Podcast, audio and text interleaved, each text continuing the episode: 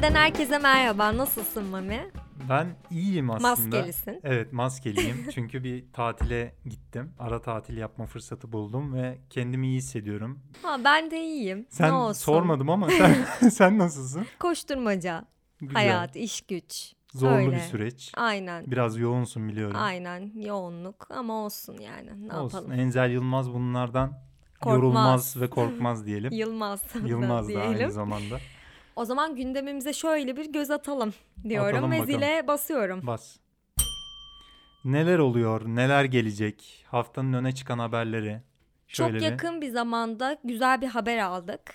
Mubi'den geldi bu güzel haber. Selin Sieman'ın Petit Maman filmi Mubi'ye gelecek. Çok Evet. mutluyuz. Çünkü bütün Berlin'de gösterildi ilk film geçtiğimiz günlerde. Evet şaşırttı. Normalde Cannes'da gösterirler diye düşünüyordum ben ama Berlinale'ye katılmış kendisi. Ve hem dünyada hem de Türkiye'de izleme fırsatı bulan bütün sinema yazarları tarafından da bu 72 dakikalık şölen çok beğenilmiş. Ve o yüzden Mubi'nin alması da Mubi'de büyük bir heyecanla duyurdu zaten. Gerçekten mutluluk verici. En kısa zamanda da gösterime girecekmiş diyelim. Evet. Geçen hafta da gerçekleşen Berlin Festivali'nde Altın Ayı ödülü sahibini buldu. Rumen yönetmen Radu Jade'nin Bad Luck Banging Looney Porn filmiyle Altın Ayı'nın sahibi oldu. Filmin konusu seks videosu internete yayılan bir öğretmenin hikayesine odaklanıyormuş. Bekliyorum yani Altın Ayı alan filmlerle aram hiçbir zaman iyi olmamıştır ama izleyeceğim yani her türlü el mahkum. Kaçış yok. Bu hafta neler izledik? Ben bu hafta dünya çapında çok fazla izlenen Disney animasyonu geldi. Raya and the Last Dragon diye. Onu izledim. Çok beğenmedim. Biraz böyle yetişkin animasyonu gibi değil de daha çok çocuklara hitap eden bir animasyon.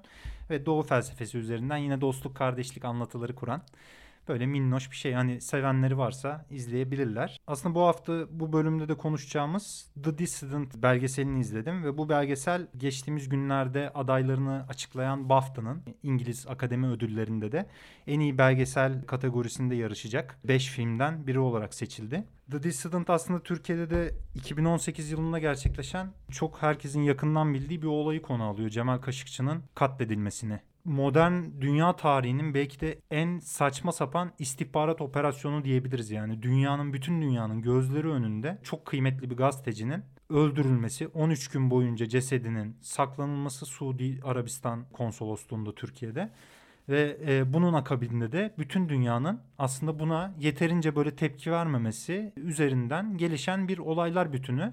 Hatta belgeseli izledikten sonra baktım şöyle bir yakın zamanda çıkan haberlere. Geçtiğimiz günlerde Sputnik'te bir haber gördüm. 26 Şubat'ta yayınlanmış. E, Muhammed Bin Selman artık cinayetten sorumlu tutuluyormuş. Birleşmiş Milletler'in yaptırım uygulanması bekleniliyor ve Amerika'da da Amerika aslında bunu açıklıyor. Herhalde başkanlık değişiminden sonra e, anlıyoruz ki Trump'ın Muhammed Bin Selman'la arası iyiydi. Bir silah anlaşmaları yapmışlardı vesaire. Biden'ın etkisiyle birlikte tavırda bir değişiklik olacak gibi geldi. Bu olay özelinde hani sen devam edersin de sonra şey gibi geliyor bana. Diplomatik o dokunulmazlığın kötüye kullanılması için en iyi örneklerden biri gibi bir şey yani. Türkiye'de bir konsoloslukta biri öldürülüyor ve buna hepimiz ikna oluyoruz. İçeri girmiş görüntüler var. Dışarı çıktığına dair hiçbir bilgi yok. Ve içeri girip arama yapamıyorsun. Yani çok garip bir olay gerçekten. O da Viyana Sözleşmesi'ne Evet, bağlı. Birleşmiş garip bir Milletler'e ama bağlı olmanın verdiği şey. Başka bir ülkede konsolosluğun olduğu zaman aslında o ülkenin topraklarına ait olmuyor o yani. Hani E tabii Suudi ki canım. Arabistan Bir toprağı gibi özellik gibi, gözüküyor. bakılıyor tabii. Yasal olarak böyle yani. O yüzden 13-14 gün boyunca Cemal Kaşıkçı'nın cesedi hatta o aralıkta belgeselde şundan da bahsediliyor. Konsolosun evine taşınmış zaten. Araçlar çıkmış Aynen. ve anında boğularak öldürülüyor. Ondan sonrasında testereyle vücut parçaları ayrılıyor falan. Korkunç bir cinayet yani. Zaten o ses kaydını sadece Ses kaydını şey gösteriyorlar onu. e, birkaç yani CIA'ye galiba Birleşmiş Milletler'e veriyorlar. Türkiye her yere vermiş onu aslında. Aynen ama- Bütün ülkelere vermiş. Belgesel de şu açıdan da önemli. İnsan Hakları Vakfı tarafından finanse ediliyor belgeselin yapımı. Yönetmeni de Brian Fogel. Yine Rusya'daki başka bir doping skandalıyla bir belgesel yapıp Icarus isimli.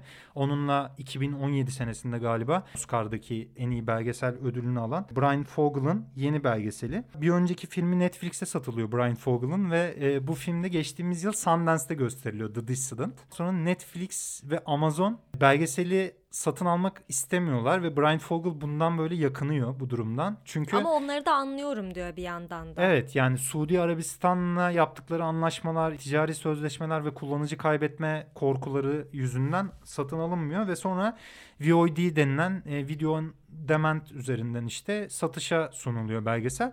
Çok fazla da aslında dünyada şu anda yankı uyandırılmadığı söyleniyor. Bunda şeyin de yine ona da geliriz yani. Çok kapsamlı bir konu gerçekten. Toparlamaya çalışacağım. Böyle ciddi bir gazeteci gibi hissediyorum şu anda kendimi.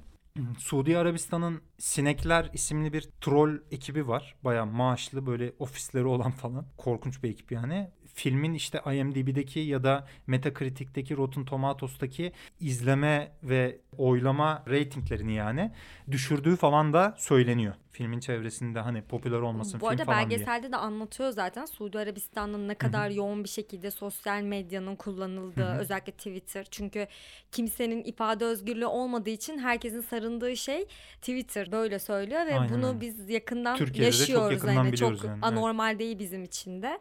Burası O yüzden- yani Twitter aslında bir haber alma ağı olarak kamusal alana dönüşüyor aslında bu tip medyanın özgür olmadığı, görece özgür olmadığı ülkelerde. Belgeseli bir belgeselcilik olarak değerlendirirsek ben çok başarılı bulmadım. Şundan dolayı bulmadım. Özellikle Türkiye'deki bir konferansta tanıştığı Cemal Kaşıkçı'nın Hatice Cengiz isimli bir Türk nişanlısı var. Onunla zaten evlenmek için Suudi Arabistan'dan kaçtığı zaman 2017'de orada bıraktığı eşinden boşandığına dair bir belge alıp Türkiye'deki e, yetkililere göstermesi gerekiyor. Hatice Aynen. Cengiz'le evlenmek için aslında konsolosluğa gidiyor. Ve Hatice Cengiz üzerinden yaratılan bir dramatize etme durumu var ve bunun da mesela biz kolektifi çok beğendik ya Romanya belgeselini. Post-truth dövücü bir şeyden bahsediyorduk ya olabildiğince gerçeğe sadık ve çok vurucu detayları tüm yönleriyle Hani açığa çıkarma. kameranın Evet. yoktu yani orada artık. Aynen öyle yani. yani. Burada ise böyle bir komplo teorisi sanki çekiliyormuş gibi Twitter üzerinden o kullanılan efektler Twitter'ı anlatırken ya da insanların dünyadaki ağlarını birbirleriyle etkileşimlerini Ama falan işte şey- gösterirken kullanılan efektler. Belgeselde işte bahsettiği bu Ömer Abdülaziz'i ekleyebilmek için Hı hı. hikayeye yani Hı hı. katabilmek için bu arada Ömer Abdülaziz de YouTube'dan vlog yaparak Hı hı. muhalif bir şey Suudi Arabistan'da ama Kanada'da Evet, yaşıyor. o da Su- çok önceden Suudi e, Kanada'ya olmasına rağmen. göçmüş. Sığınmacı olarak gitmiş oraya. Kısaca bir değiniriz. Ama sonuç olarak benim beklentim şuydu. Bu devletlerin birbirleriyle kurdukları bu iğrenç ilişkiyi dünyanın ne kadar boktan bir yer olduğunu gösteren bir olay bu aslında. Herkesin gözü önünde öldürülen bir adamın hikayesi var ortada. Belgesel bittiğinde işte siyah ekrana düşürülen birkaç notla biz aslında o devletlerin ya da Trump'ın olaya karşı bakışını e, yeterince irdelenmediğini hissediyoruz. Yani orada diyor ki G20 zirvesinde yine Muhammed Bin Selman'la Suudi Arabistan Veliaht Prensi ile dünya liderleri buluştular. Ondan önce gidilmeyen, reddedilen bir tane Suudi Arabistan'da düzenlenecek olan bir konferans var ama sonuçta şu anda da e, Muhammed Bin Selman'a uygulanmış herhangi bir yaptırım yok yani Yok. ve belgesel aslında Trump'ın o dönemde bizzat açıkladığı sonradan araştırınca ben öğrendim. Şeyler var yani bizim onlarla yaptığımız bir si- silah anlaşması var falan diyor Trump yani. Hani şu anda bunu detaylıca bilemiyorum. Hani o da bana söyledi telefonda gerçekten bununla bir ilgisi olmadığını falan filan diyor da şaka gibi yani. Şöyle Cemal Kaşıkçı 5 gün önce konsolosluğa gidiyor. Bana böyle bir kağıt hazırlamanız lazım diyor 5 günden sonra işte 2 Ekim'de gerçekleşiyor cinayet. 1 Ekim'de Suudi Arabistan'dan 15 kişi özel uçakla Türkiye'ye geliyor. Ve yakınında Muhammed Bin Selman'ın koruması falan var bunların arasında yani. Aynen ve bir adli tıp Adli tıp şey, uzmanı var bir uzmanı tane var. ve cesedin nasıl yok edileceğine dair kahkahalar atarak boğduktan sonra Cemal Kaşıkçı'yı konuşuyorlar. Ses kayıtlarında bunlar var yani Türkiye'nin sağladığı. Belgeselde işte Fahrettin Altun var. İrfan Fidan diye bir başsavcı var. İstanbul'da görev yapan. Recep Kılıç diye bir polis var. Türkiye'lilerin hani birçok katkısı olmuş yani. Ve Türkiye bu kadar rahat bir şekilde deşifre ettiği bir suç olduğu için bence gerçekten olaylardan habersiz bir şekilde ilerlemiş her şey diye düşünüyorum ben. Çünkü öyle komplolar da var ya aslında Türkiye'ye geleceklerini biliyorlardı Ya zaten. evet. Uyarabilirlerdi Cemal Kaşıkçı'yı bir koruma sağlanabilir gibi de Evet. bir sürü Ya söylem bunlara oldu. mesela belgesel girmeyi tercih etmemiş. Daha çok böyle devletlerin konumlanışını çok ilgilenmemiş. Ve eleştirileri Muhammed Bin Selman'la Suudi Arabistan'ın Aslında yozlaşmış, ifade özgürlüğü ve basın özgürlüğü Evet. üzerinden yozlaşmış ilerliyor. yapısı üzerine kurmuş yani. Bilmiyorum belki yönetmenin kendi göze alıp alamadıklarıyla da ilgilidir. Bilemiyorum onu. Ben bu yönlerden eksik buldum ama dikkat çekici olan şu bu cinayetin nasıl işlendiğine dair zaten 2018 yılında birçok haberler yapıldı. Şüpheler ortaya kondu vesaire. Burada Cemal Kaşıkçı'nın bu noktaya nasıl geldiğini anlatmasını ben sevdim belgeselin. Neden bu noktaya geldi? O da şöyle oluyor. Şimdi Arap Baharı gerçekleştiğinde aslında demokratik söylemler oturduğunda, eylemler başladığında karşı devrimler yapılıyor. Bu karşı devrimlerde birçok ülkede çok kanlı ve çok şiddet içeren devletin askerlerini ya da polislerini kullanarak protestoculara yönelttiği böyle Mısır'daki olaylar hatta onunla da ilgili bir belgesel izlemiştim. Çok çarpıcı yani. Polisin, devletin bu protestocuları sindirmesi üzerine. Suudi Arabistan'da bu dönemde finansmanı sağlamış söylenenlere göre belgeselde de.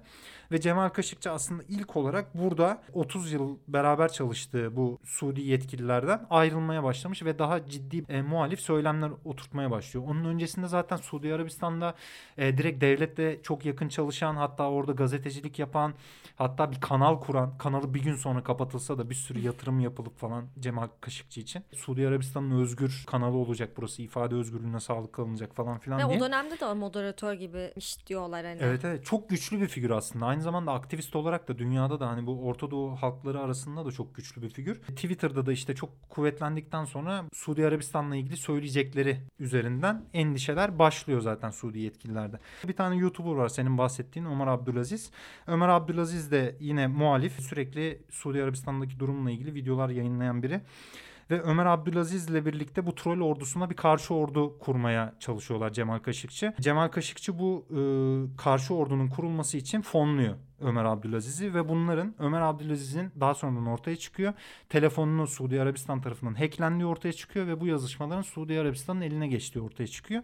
Ve Cemal Kaşıkçı'nın aslında Ömer Abdülaziz zaten aranan ve Suudi Arabistan'ı sevmediği bir figür olduğundan, aktivist olduğundan e, Cemal Kaşıkçı da aynı mertebe iniyor. Yoksa çok saygın bir kişi yani ve herkesin gözleri önünde böyle bir cinayet işleniyor. Hatta belgeselde de benim yüzümden oldu her şey diye. Hani Evet Ömer Abdülaziz evet. de aslında söylüyor onu. Korkunç hakikaten. Birleşmiş Milletler'in de ne bileyim bu belgesele katkısı ya da İnsan Hakları Vakfı'nın katkısı falan da samimi de gelmiyor açıkçası. Çünkü şu anda hala Suudi Arabistan çok güçlü maddi olarak bir ülke olduğu için ticari anlaşmalarından dolayı ve İsrail'le de kurduğu ilişkiler oradan alıyor bu teknolojileri hani internet e, denetlemelerini yapmak için falan korkunç bir senaryo var ortada. Hani gerçekten ülkelerin ne kadar iğrenç bir diplomasiyle birbirleriyle ilişki kurduklarını görmek için izlenilebilir yani The Dissident. Şu anda da e, malum ortamlarda var. Hani Türkiye'de de galiba sinemalarda gösterilecekti ama sinemaların da ne zaman açılacağı belli olmadığı için şu anda bilemiyorum. Dileyenler torrentten indirip izleyebilirler diyeyim.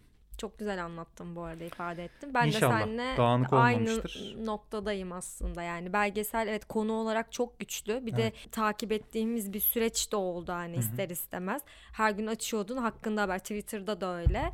Ama dediğin şeye katılıyorum. Çok kameranın olması, nişanlısının konuşması zaten o belli bir tonu vardı. Şimdi konunun dışına Evet, evet. çıkacağım ama o ton falan beni bir anda böyle o hissettiğin her şeyi yok eden bir tarafa götürüyor. Duygu sömürüsü de yapamıyor o Evet. kısım. İfadesi Yani bunlara değil ihtiyacı hani. yok gibi. Aslında grafik tasarımı üzerinden de hani filmi eleştirirken Soner Yalçın kitabıymış gibi hissettiriyor. Bir komplo dönüyor da ortada. Hani sanki böyle bir şey varmış. Bunlara gerek yok. Dünyanın en saçma sapan hakiki cinayetlerinden biri bu.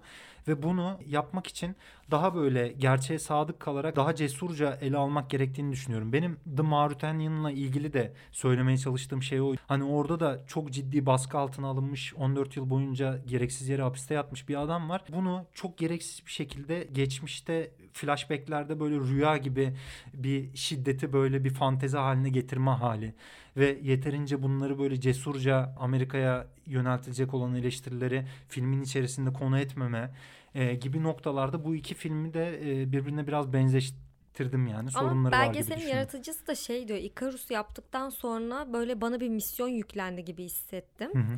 Ve onun için böyle bir araştırmaya girdim. Hani ben böyle ifade özgürlüğü, basın özgürlüğü, insan hakları hakkında ne anlatabilirim? Hani ne var Hı diye.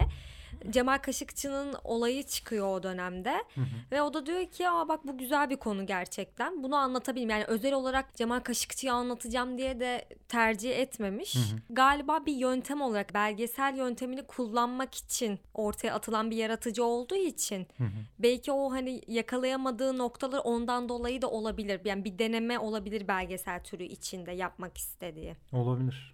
Ve olmamış bence. Yani olan yanları da var. Dediğim gibi şeyi çok sevdim. Hani Cemal Kaşıkçı'nın bu noktaya nasıl geldiğini, onun neden Orta Doğu için çok önemli bir gazeteci ve aktivist olduğunu anlatmasını Aynen temiz bir şekilde çok net bir şekilde hani Cemal Kaşıkçı'nın ne kadar önemli bir gazeteci olduğunu biz anlıyoruz. Bu yönden çok sevdim ama cinayetin ele alındığında Muhammed Bin Selman'ın suçlu olduğunu net bir şekilde veriyor ama Muhammed Bin Selman'a verilen desteği dünya çapında ya da burada üstü kapatılmaya çalışan şeyler üzerine yeterince eğilmediğini düşünüyorum yani. Sadece bu noktayı eleştirebilirim Allah ağzımıza sağlık diyelim o zaman. diyelim Ve ve başka Ee, bir dünyayı şu anda sarsan konuya mı geçsek? Aa bir dakika evet dur zile basıyorum Bas, ve geçiş yapıyoruz. Buradan İngiltere'ye uçup oradan sekip Amerika'ya, Amerika'ya gidiyoruz. Gidiyoruz. Arkadaşlar Crown'un yeni sezonu yayınlandı. Beşinci 8. sezon. 8. sezonu mu? 8. sezon malzemesi aynı Aynen. zamanda 5. sezonu.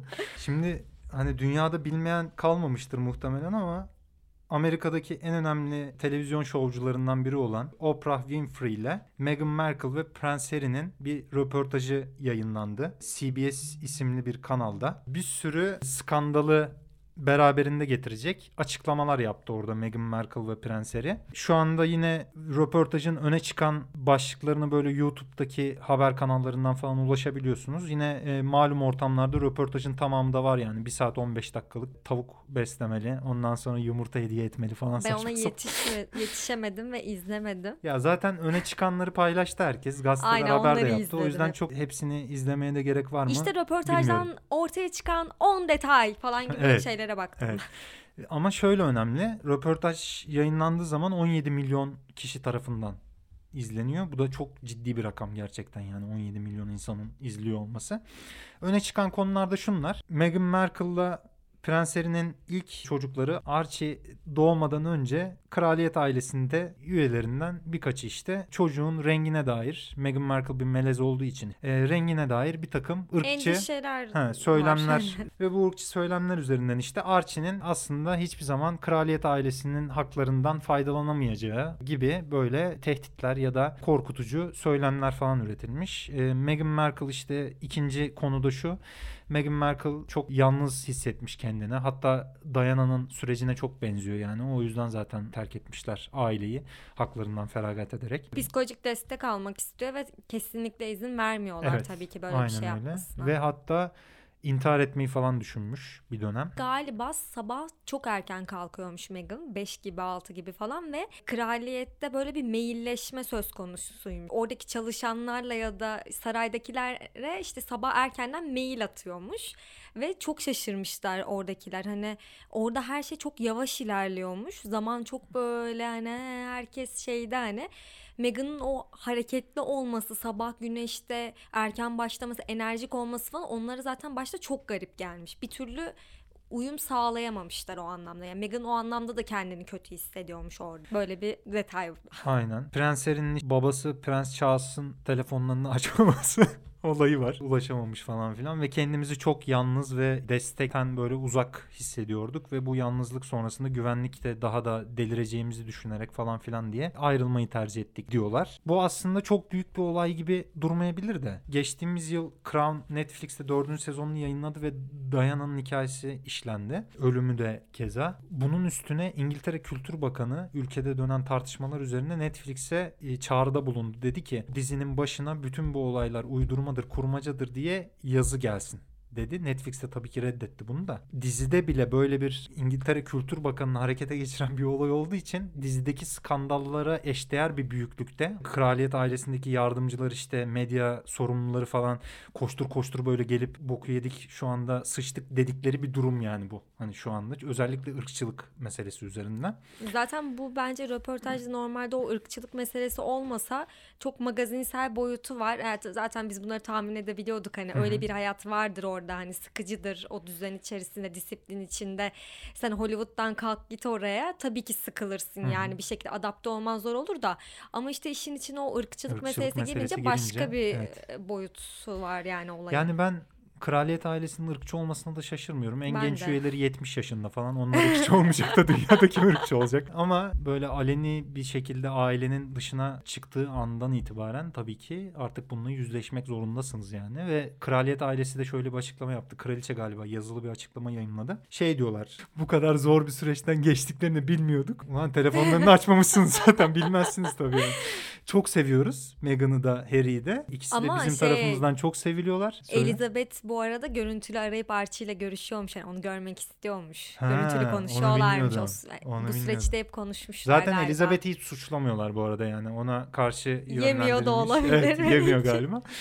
Bir suçlama yok yani. Bilmiyorduk. Üzgünüz. Özellikle şey konusunda ırkçı söylemler çok endişe verici. Biz de ailemiz içerisinde özel olarak dışarıya yansıtmadan bu sorunu çözeceğiz. Kim söylediyse bunu bunu bulacağız ve konu çözülecek aile arasında diye bir açıklamada yaptılar. Böyle bir mevzu da vardı yani. Bunu da bizim Evet, konuşmamız dünyada gerekirdi. e, yani dünyada bu kadar konuşulan bir şey varken hani biz de bir Ay dinleyicilerimizi yoksa Me- bilgilendirelim Meghan mı istedik. Kate'i ağlatmış, Kate mi Meghan'ı ağlatmış? Aman be ne yapalım Benim çok da. Umurumda değil açıkçası. Ben Crown'umu izler geçerim. 8. sezonda gelir zaten bu konuda. Aynen yani. Orada mis gibi. Sadece bir şey eklemek istiyorum. Röportaj o kadar suni ve yapay geldi ki bana. Samimi gelmedi. Yani böyle bir derdin kaygın var. Büyük bir kurum hakkında, kraliyet hakkında konuşacaksın. Çok heyecanlı, endişeli böyle kendini sakinleştirmeye çalışarak konuş. Doğru kelimeleri seçeyim falan kafası tabii ki olabilir ama ya o kadar kurgu ezbere sanki bir monolog, diyalog yazılmış, audition'daymış gibi falan hissettim ben Meghan için. O yüzden böyle samimiyeti kıran bir şey vardı röportajda. Ha niye öyle bir şey ben de oldu? benzer bir his geçti bana Anlamadım. da. Planlanmış bir doğaçlama var Heh, gibi hissettim ben aynen. de yani. Bu arada şeyi söyleyeyim. Oprah bunu röportajda da söylüyor. Harry ile Meghan para almamışlar bu röportaj için. Aynen bunu Yani şey yapmışlar. kanalın 7 milyon dolardı galiba bu röportaj için harcadığı para da işte hem bütçesel olarak giderler bir de Oprah'a verilen parayı kapsıyormuş. Hani Türkiye'de bazı haberler çıkmıştı çünkü Meghan'la Aynen e, para Harry para falan alacaklar diye. falan diye öyle bir şey yok yani onu da düzeltmiş Aynen olalım. hatta Harry şey diyor ya ben normalde işte çalışmam da işte bu Spotify ile Netflix'te de işim olmazdı da işte güvenliği sağlamak için yapıyorum Evet. falan gibilerinden bir konuşma da Orada yaptı. Yeşim'in bu konuyla ilgili çok güzel bir şakası vardı. Onu söylemeden geçmeyelim. Simit Sat Onurlu Yaşan'ın kraliyet versiyonu. Spotify'a Netflix'e düştük. Spotify ve Netflix'te anlaşma yap. Onurlu Yaşa. Ne bu kraliyet içerisinde hani sindirileceğim de korkacağım da hiç konuşmayacağım kafası. Çok haklılar. Ben çok empati yapıyorum kendileriyle. Çok zor durumda. Gerçekten. Seni empatinle uğurluyoruz. tamam. Evet bu cumartesi 13 Mart'ta Rea Erdem'in Seni Buldum Ya filmi Mubi'ye geliyor. hı. Bir tek Mubi'de gösterilecek zaten Hı hı. ilk gösterimi. Film karantina dönemini bir fırsata çevirerek bir suç ağı kuran iki dolandırıcının hikayesini anlatıyor aslında. İşte bu suç ağının içine düşüp dolandırılan insanların yaşadıkları, bir yandan bir başkaldırı, aşk, dans, korku, endişe her şeyi barındıran bir e, Zoom üzerinden çekilen bir film. Rea Erdem Zoom üzerinden film çektiği için kendisi için şöyle bir yorum da yapmışlar. Nasıl yani doğa yok mu? Niye yok? Rea Erdem köyüne dön. Çünkü kendisi doğayı kullanmayı çok seviyor filmlerinde. Su kenarında işte deniz kenarında film çekmeyi seven birinin Zoom üzerinden film çekmesi tabii ki garip geldi Hı hı. insanlara. Normal anlayışla karşılıyorum. Ben haftamı Rea Erdem'le geçirdim. Evet. Rea Erdem'e Sana nedense... resmen Rea Erdem'i kitledik diyebiliriz. Ya kitleme değil de hep nedense gereksiz bir mesafem varmış kendisiyle. Bu mesafeyi kırdık. Hala daha kendisini çok sevip sevmediğimi emin değilim. Hı hı. Ama kesinlikle bende büyük bir his uyandırdı. Yani gerçekten otör bir sinemacı diyebiliriz. Şimdi Rea Erdem'le ilgili sana zaten soracağım şeyler var da. Öncesinde bir gerçekten güçlü bir kadrosu var filmin. Ezgi Mola, Nihal Yalçın, ondan sonra Taner Bilser, Tansu Biçer, Ecem Uzun, Bülent Emin Yarar gibi çok güçlü bir oyuncu kadrosu var Hep yani. birlikte çalıştı oyuncular Evet. bu arada. Rea Erdem de filmle ilgili bir röportaj verdi yakın zamanda. Şey dedi yani benim çalıştığım en en huzurlu setti. Çünkü direkt Zoom'la birebir oyuncularla çalışmış. Her birinin sekansını birebir almışlar yani. Ve o yüzden sadece bir oyuncu ve ben vardım. Hani müthiş bir rahatlıktı. Ben bu ayrıntıyı bilmiyordum Evet, bu evet. arada. Ben bildiğin hani Sana sürprizler, ben de minik detaylarla Aynen gerçekten. Ben de bilerek bakmadım bu arada için. Ya ben Bilmeyeyim bu arada dedim. şeyi söyleyeyim. Ben buna bir film gözüyle bakmıyorum başta. Onu söyleyeyim yani. Dönemin ruhuna uygun, karantina dönemine uygun bir video içeriği gibi, düzenlenmiş bir video içeriği gibi görüyorum. Rea Erdem o röportajda hatta şundan bahsediyor. Belki sen şaşırabilirsin buna yani. Şimdi Scorsese geçtiğimiz günlerde bu sinemanın dönüşümüyle ilgili YouTube bir içeriği Evet. diye Fellini için yazdığı bir mektupta yazdı ya bir şeyler. Endişelerinden bahsetti. Ben de Reardem gibi düşünüyorum. Reardem de Scorsese'nin zıttı bir şey söylüyor ve bunun çok büyük bir fırsat yarattığını tabii ki sinemanın indirgendiği ya da daha basite ya da daha değersize video içeriğine indirgendiği örneklerinin çoğaldığına katılıyorum. Ama bunun aynı zamanda geniş bir demokratikleşme işte birçok yönetmene, birçok senariste ya da oyuncuya alan açan tüm dünyada bir globalleşmeye de fırsat verdiğini, daha rahatlıkla film üretebildiklerini ve e, bunun bu anlamda değerlendirilmesi gerektiğini de bir yandan. Çok romantize etmeye de gerek yok yani sinemayı. Ben de öyle düşünüyorum. Ve Erdem de bu tip şeylerden bahsediyor.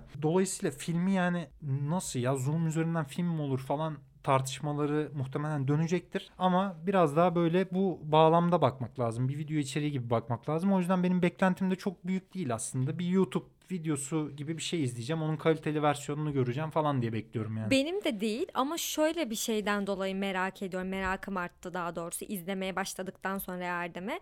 Kendisi böyle mekansızlık ve zamansızlık üzerine o kadar güzel işliyor ki filmlerine. Ya o kadar güzel çekiyor ki ciddi anlamda filmde böyle bir zamanın varlığına dair bir şeyin olmuyor. Ya da mekana dair. Ama şu an yaptığı şey tamamen hani karantina sürecinde olan bir şeyi anlatıyor. Bir kere belli bir zaman noktası var burada. E mekan desen o da zaten kısıtlı. Ha, ama sadece mekanın o zoom üzerinden olan kısmıyla gördüğün için yine bir mekan algısı belki de hiç izlerken senin farkında ol- olmadığın bir noktadadır. Ona da emin değilim ama ya bu kadar o mekansız zamansızlığı sağlayan ve her filminde bunu arayan bir yönetmen şu an kendini böyle kısıtlamış. O yüzden çok benim ilgimi çekti yani bunu tercih etmesi bile garip hani. O yüzden ilginç bir şey Anladım. çıkabilir gibi geliyor bana. Yani diğer sinema dilinden çok farklı bir şey çekme arzusunu sen e, garipsiyorsun yani. Aynen ya çok özgün bir yönetmen. Gerçekten hiçbir filmi biriyle aynı değil ama yani filmlerini izledikten sonra sana bir film gösterseler şey dersin bunu Rea Erdem mi çekti? E, çok garip bir şekilde kendi bir dili var. Özgün bir dili. Bence kimseye de benzemiyor. Çok hani esinlendiği yönetmenler olduğunu düşünüyorum bu arada. Ama Türkiye'de böyle gösterebileceğin örneği yok. O anlamda Peki bayağı değerli. böyle normal kendi kişisel tarihi açısından bir değerlendirsen nasıl anlatırsın? Filmler üzerinden değil onu sonra soracağım. Kendisi gerçekten sinemayı çok seviyor. Çok üretmeyi de seven bir insan ve bunu kendisi de dile getiriyor. Ve filmlerinde ya anladığım kadarıyla kendisi filmler hakkında kendi söylemlerinin dışarıya sızmasından yana değil. Asla o fikirleri e, söyleyip insanları yönlendirmek istemiyor. Tamamen üretmek istiyor. Yani üretim kısmını yapıp sonrasını seyirciye bırakmak isteyen bir yönetmen. Kayıttan önce Yeşim'le konuşuyorduk.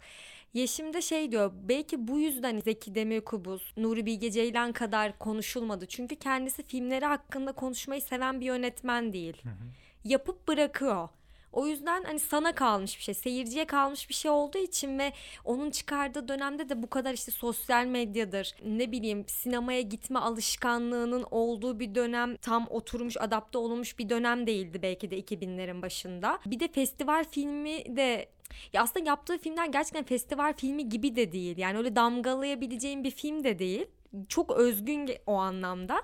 O yüzden bu kadar insanlar tarafından bilinen ama çok da hadi ya Erdem filmi izleyeyim açayım da bir bakayım bir daha izleyeyim falan gibi bir noktada değil. Ama seveni de çok tabii ki. Ben bu süreçte tanıştım kendisinin sinemasıyla.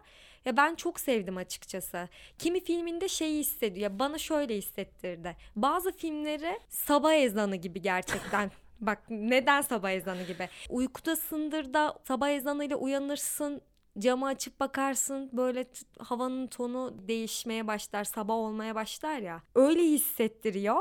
Kimi filmi de tamamen gözlerin kapalı da yüzüne yüzüne rüzgar esiyormuş gibi hissettiriyor. Bilmiyorum bana o yüzden çok lirik çok naturalist bir yanı var ama bunu görsel olarak değil de işitsel olarak hissettiriyor gibi. Görselde hiç öyle bir kaygısı yok bu arada. Şöyle çekeyim de böyle çekeyim de diye özellikle ilk dönemde çektiği filmlerde öyle bir kaygı yok. Bir tek Koca Dünya işte son filmi 2016'da çekilen onda gerçekten görsel anlamda belli bir noktaya taşınmış bir sinema görüyorsun. Ama onun dışında öyle bir kaygı da yok. Bu arada ilk filmini 88'de yapmış. A.I. diye bir film. Küçük bir kızın iki tane halasıyla birlikte geçmişiyle, geleceğiyle, batılılaşma üzerine söylemleriyle arada kalmış, sıkışmış böyle bir rüyanın içerisinde ölmüş annesinin hayaletiyle yaşayan kızın büyüme hikayesi gibi ama tam değil gibi de zamanla ve hafızayla çok ilişkisi var gibi geldi bana o filmde. Rea Erdem ciddi anlamda büyümeyi çok kullanıyor ve ebeveynle arasında böyle bir mesafe olan büyüme hikayelere. Yani ya hayatta değil, ya uzakta, ya evin içinde bir yabancı gibi. Sürekli o büyüme hikayesinde ebeveynle böyle bir sıkıntı içerisinde olan genç nesli anlatmayı çok seviyor. Hayat Var diye filmi var. Elit İşcan'ın başrolünü oynadı. O da A'ya bence benziyor anlamda. Ben A'yı izlemedim hı hı. ama onda da kız çocuğunun, genç bir kadının sıkıntılarını anlatıyor o hayata dair. Hatta adı da Hayat zaten karakterin.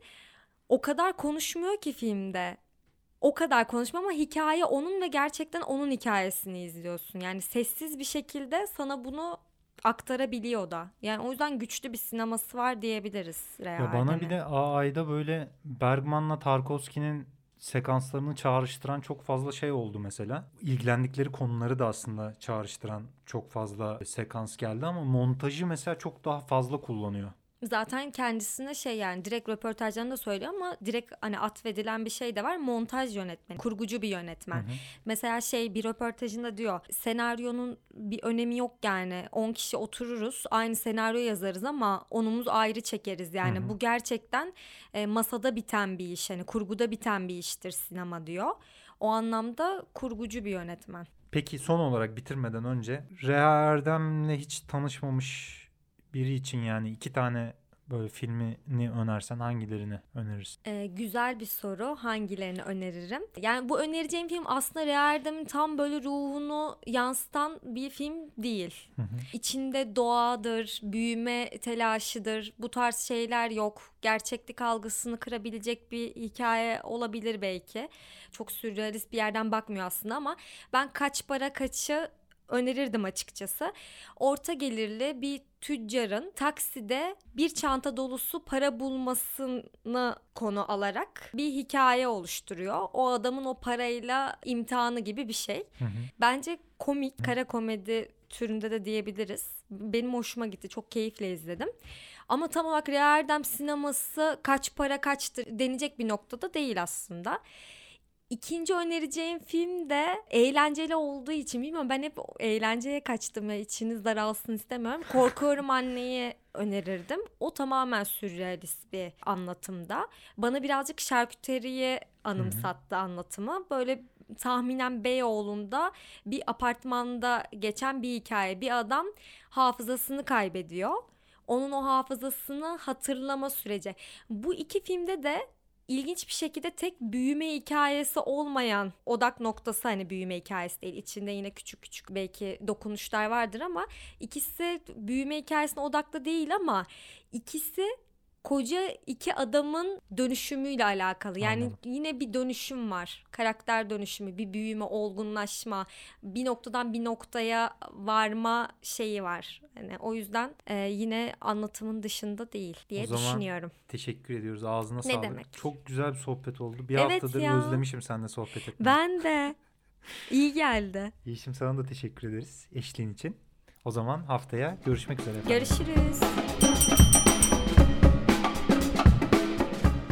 까문디 순두. 순디 순두. 순디 순두.